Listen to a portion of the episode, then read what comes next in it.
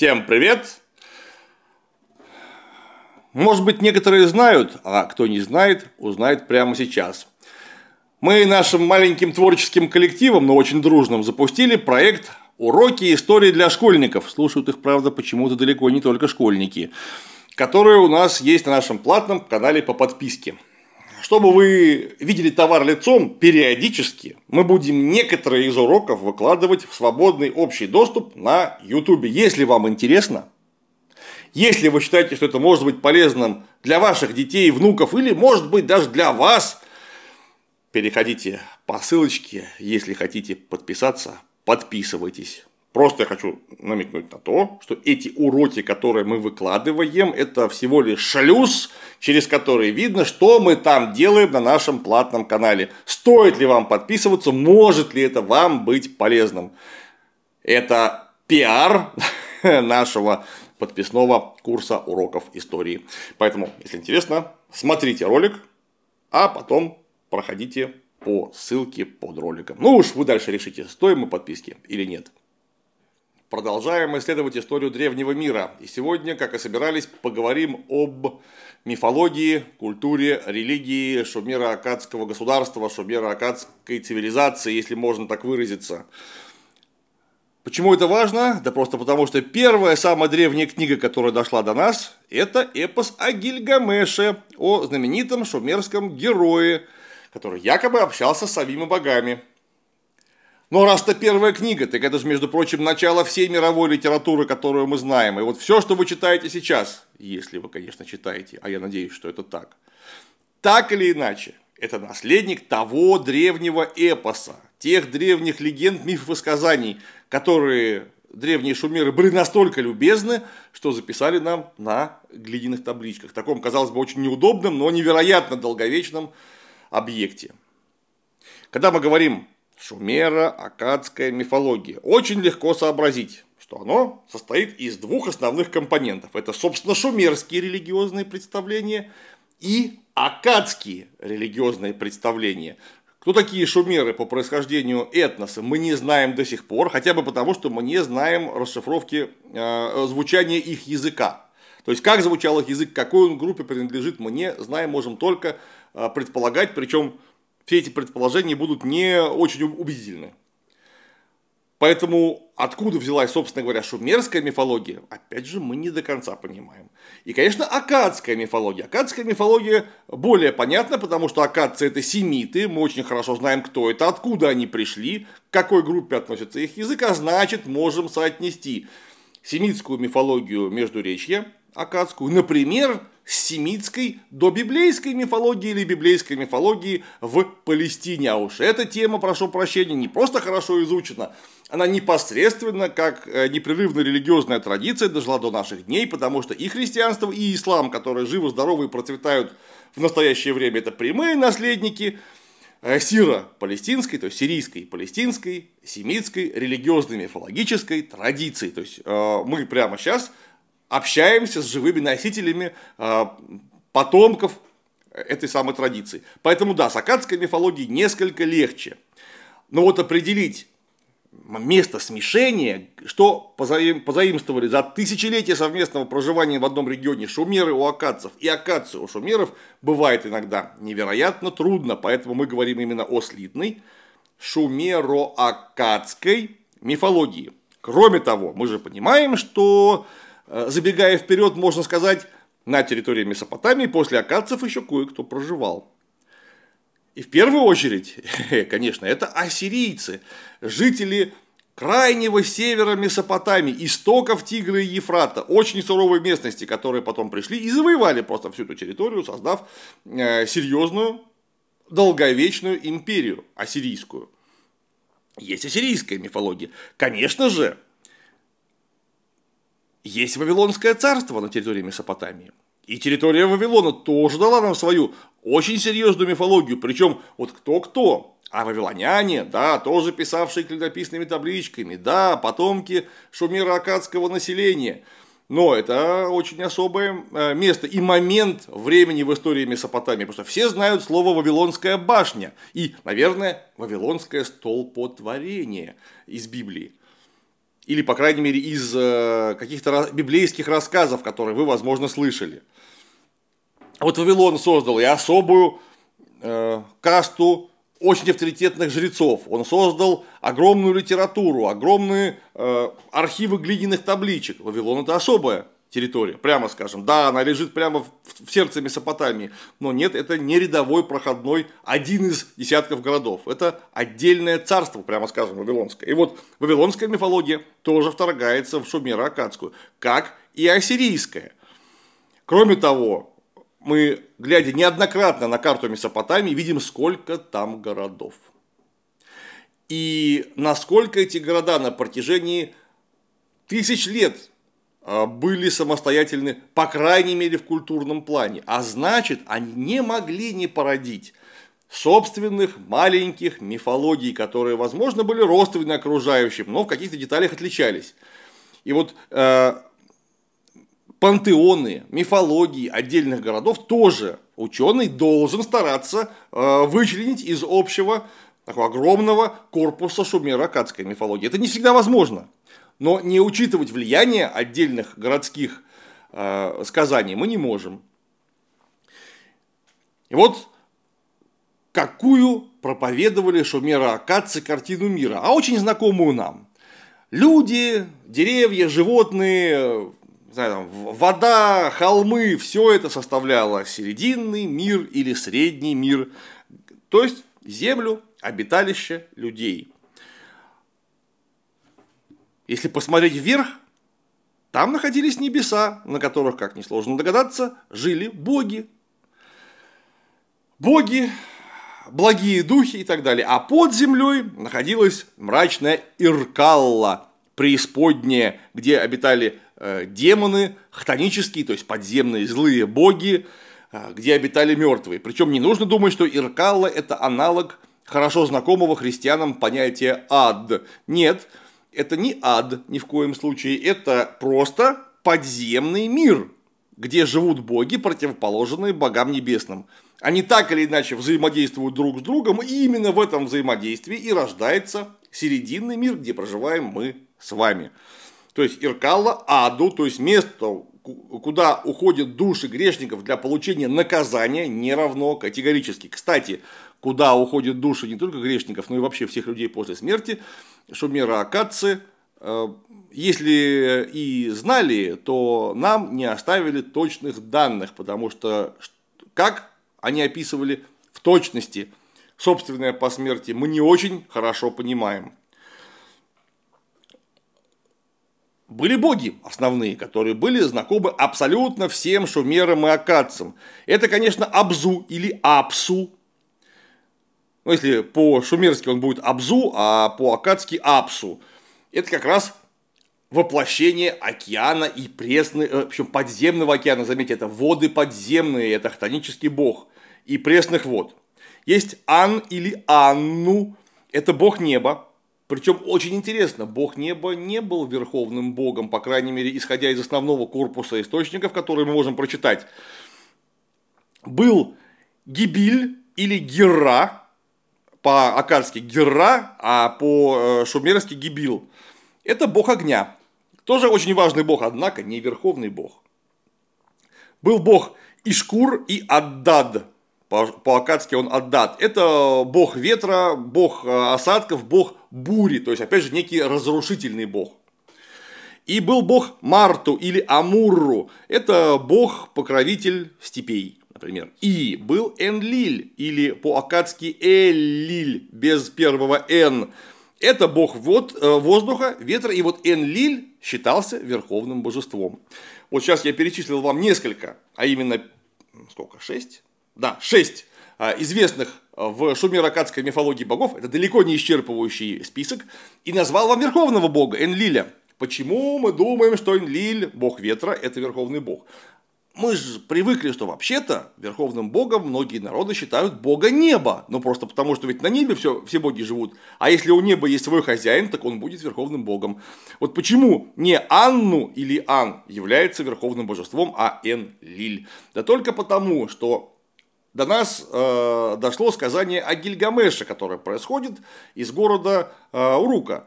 А Гильгамеш был вообще-то когда-то, ну, по крайней мере, реальный Гильгамеш. Мы не знаем, насколько он соотносится с мифическим. Правителем этого города.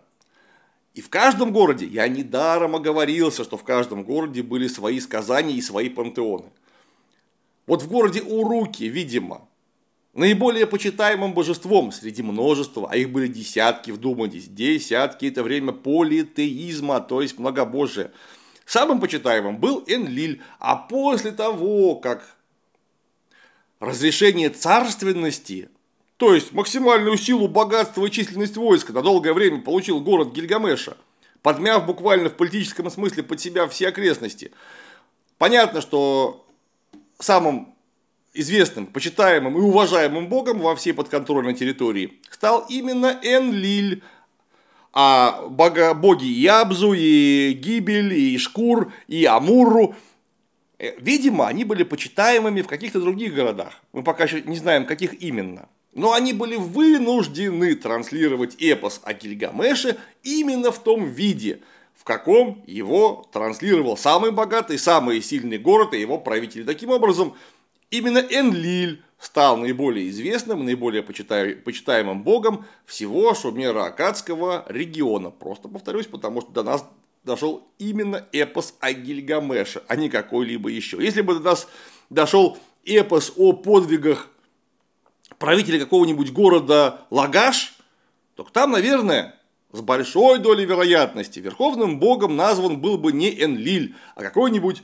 э, особо почитаемый в Лагаше Мардук, примеру. Ну вот получилось так, как получилось. И, э, судя по всему, тут нет никакого подвоха. Потому что, опять же, судя по всему, эпос о Гильгамеше был весьма популярен и уважаем с течением времени во всей Месопотамии. Почему я так уверенно говорю? Да просто потому, что э, была такая история вавилонского пленения, когда мы об этом будем подробно говорить, когда будем говорить о Палестине и Сирии, когда народы э, Иудеи и Израиля пленили э, в Вавилонском царстве, то есть их просто частично угнали в рабство – и там они наслушались всякого. То есть Вавилон, это же насколько столетий позже шумеро-акадского периода. Это прямо очень серьезно позже, это вообще 8 век до нашей эры.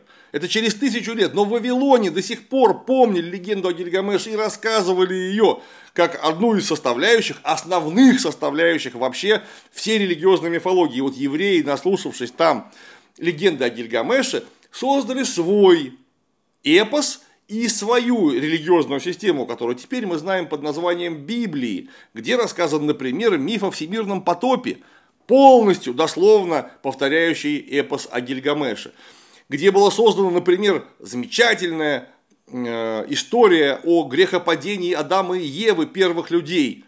Ну так мы видим точно такую же, только гораздо более логичную историю в шумеро-акадском, э, в шумеро-акадских легендах которые евреи могли услышать только в Вавилоне. Ну а значит, эпоса, эпоса Гильгамеша и связанные с ним истории были весьма уважаемы на всей этой земле. И Энлиль, если можно так выразиться, стал верховным богом не случайно, а заслуженно. Хотя, конечно, мы не можем утверждать, что не было и других мощных эпосов, которые были бы сопоставимы с легендой Гильгамеша. Все-таки трудно ждать, что через 6-5 э, э, тысяч лет до нас дойдет полный корпус шумеракадской литературы. Согласитесь, это было бы неоправданно. Слишком много лет прошло. Даже глиняные таблички через такие тысячелетия э, дошли до нас далеко не все. Большинство, конечно же, так или иначе пропало. Или, может быть, просто еще не найдено археологами.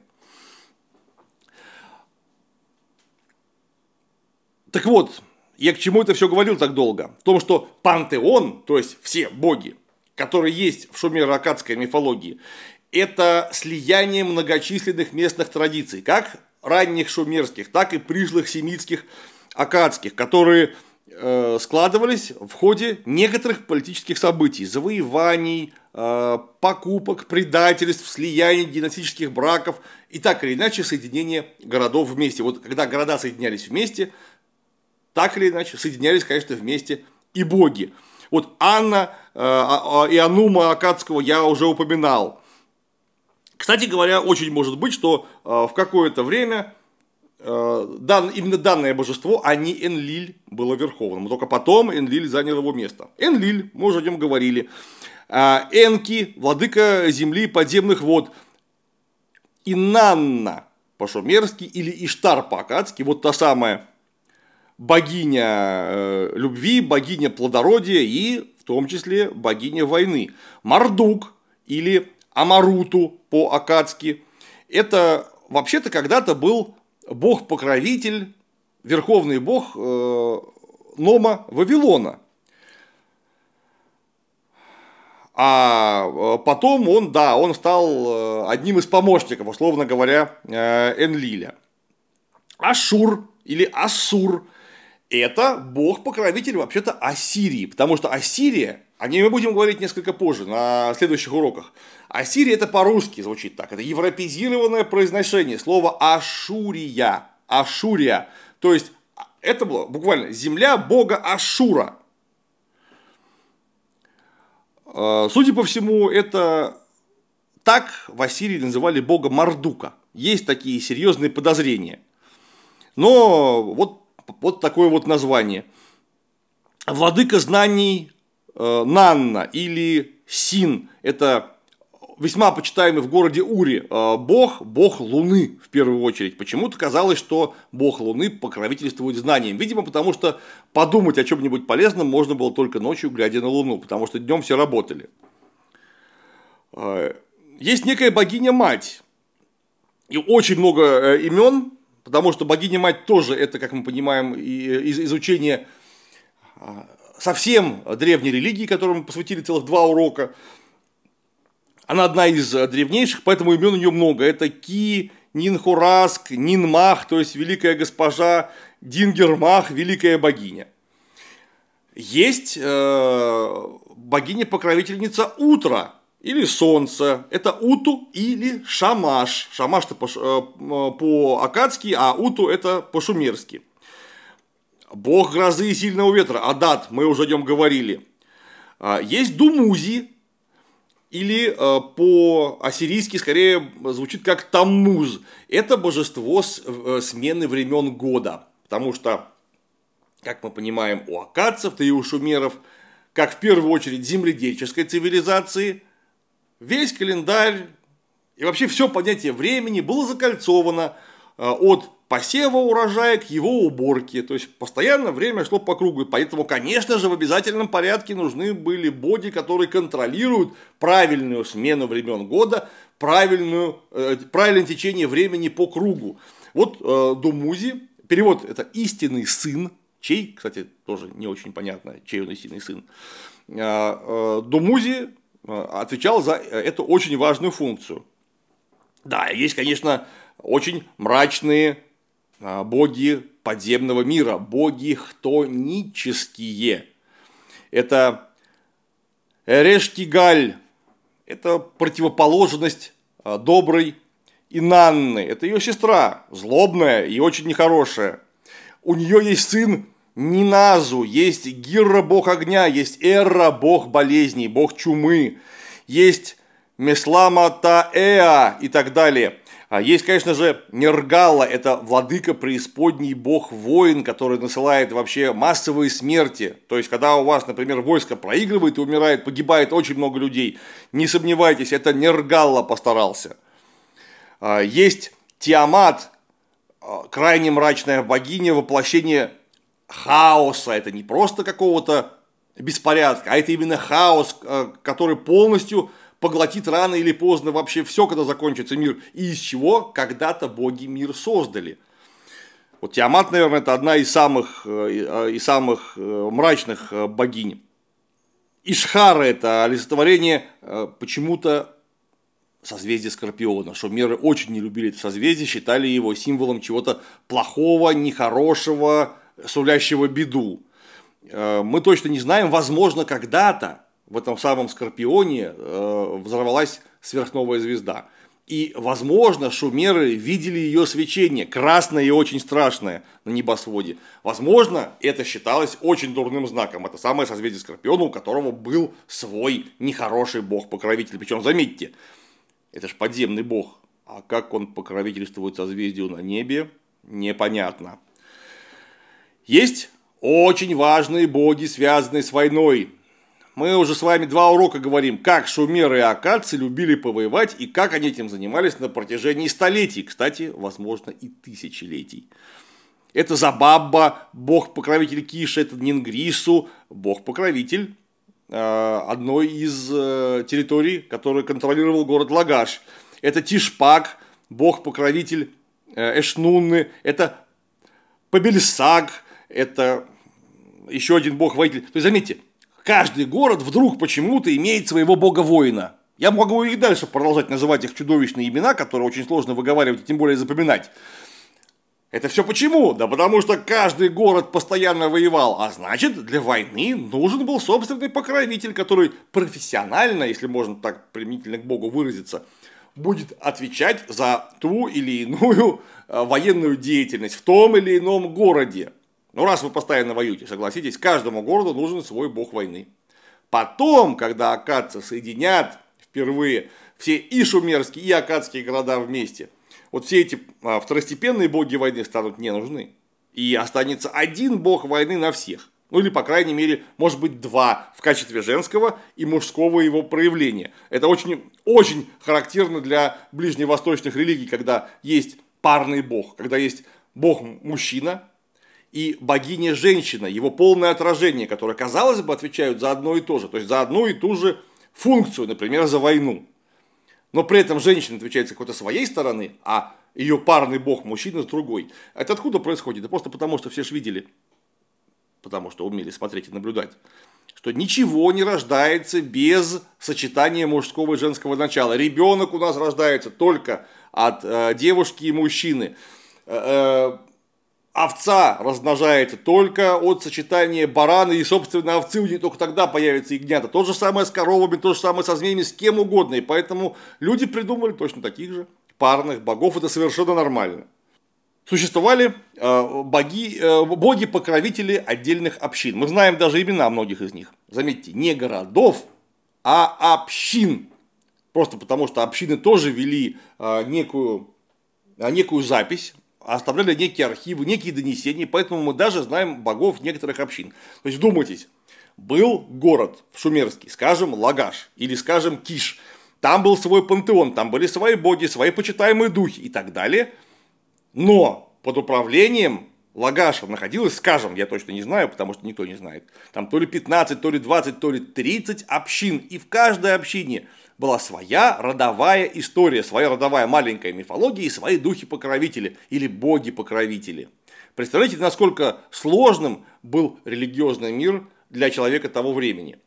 А, с одной стороны сложным, а с другой стороны довольно простым, потому что это нам кажется, что в этом разобраться вообще невозможно. Как можно запомнить всех этих Эреду, Энки, Уруков, Кулабов, Даганов, Шамашей, Уту, э, Нихурасангов, Нинысина, Ураша, Иштранов, Набу и прочие, прочие. Их сотни этих имен. Я с вами согласен, запомнить это вообще невозможно, если вы не занимаетесь этим профессионально и специально. А скорее всего даже не нужно. И точно так же это не нужно было запоминать жителям Шумеро-Акадской древности, потому что в основном они проживали, вдумайтесь, не в городе, не в империи, когда Саргон всех завоевал, а в своей общине. И вот только то, что вам рассказывал дед, а ему прадед, а ему собственный прапрадед, вот только это и было по-настоящему важно для человека. Потому что он постоянно общается, только со, в основном со своими сообщинниками. То есть родственниками, родственниками родственников, э, друзьями, родственниками друзей. Это его ниша жизни. И вот то, что касается его собственной жизненной ниши, и является важным, а значит обязательным к запоминанию. Понятно, что где-то там есть в храме жрецы, которые рассказывают какие-то очень интересные истории про Гильгамеша. Кто этот Гильгамеш? Кто его вообще видел? Нет, если это говорит жрец, жрец образованный, уважаемый человек, у него в храме а, звучит музыка, у него в храме танцуют очень красивые девушки, самые красивые девушки, которых вообще можно найти на данной территории. То есть в храм сходить приятно, там вкусно пахнет, возможно, пивом и луком. Там, кстати, могут тебя угостить едой, то есть пивом и луком. И ты тоже будешь вкусно пахнуть после этого. А, но ну, к жрецу мы ходим, ну давайте так скажем, раз в месяц, раз в год, а дедушка, он здесь всегда. Поэтому именно то, что рассказывает дедушка, и было важным для человека. Я недаром рассказал вам э, все эти большие э, истории о Гильгамеше, э, о герое Инеде и так далее. Они были важны для кого? Для общины, но царствующая община, это была своя община, да, она нам лучше известна, потому что именно она оставила какие-то массивные записи.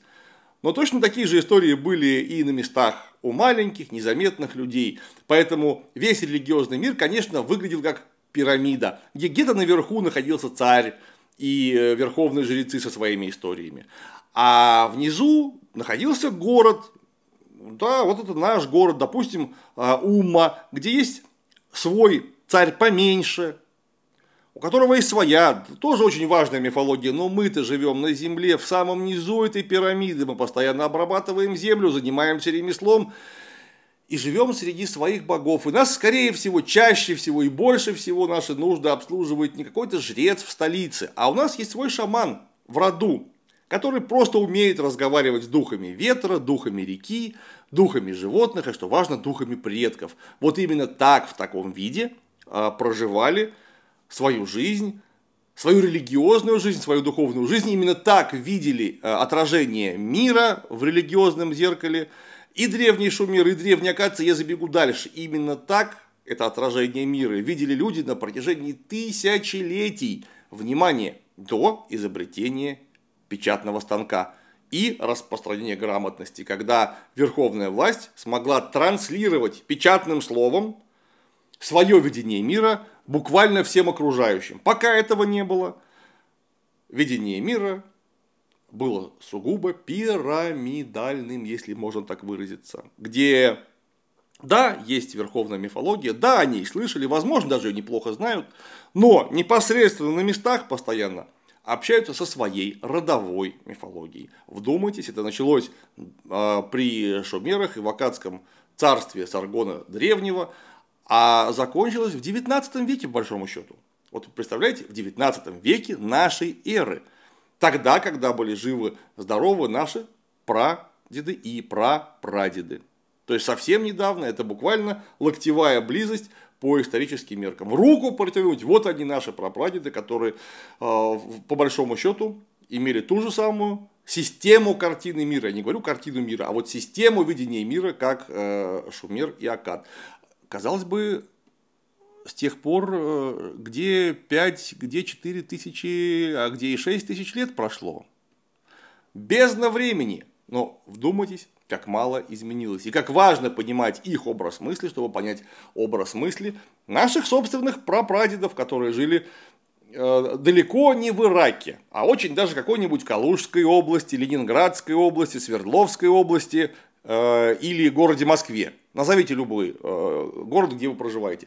Кто скажет, что не важно понимать образы мысли собственных прапрадедов? Это кардинально важно. Но чтобы понять их, нужно понять людей, которые проживали в далеком Ираке 6 тысяч лет назад. Я хочу попросить у вас, если вы, конечно, сможете, сделать вот какой подвиг. Я бы сказал, подвиг Геракла практически. Если вы осилите, требовать я этого не могу, но настоятельно рекомендую. Зайдите в интернет, библиотеку или загляните в собственный книжный шкаф, кто как сможет. И найдите, пожалуйста, легенду о Гильгамеше. Она есть переведенная на русский язык.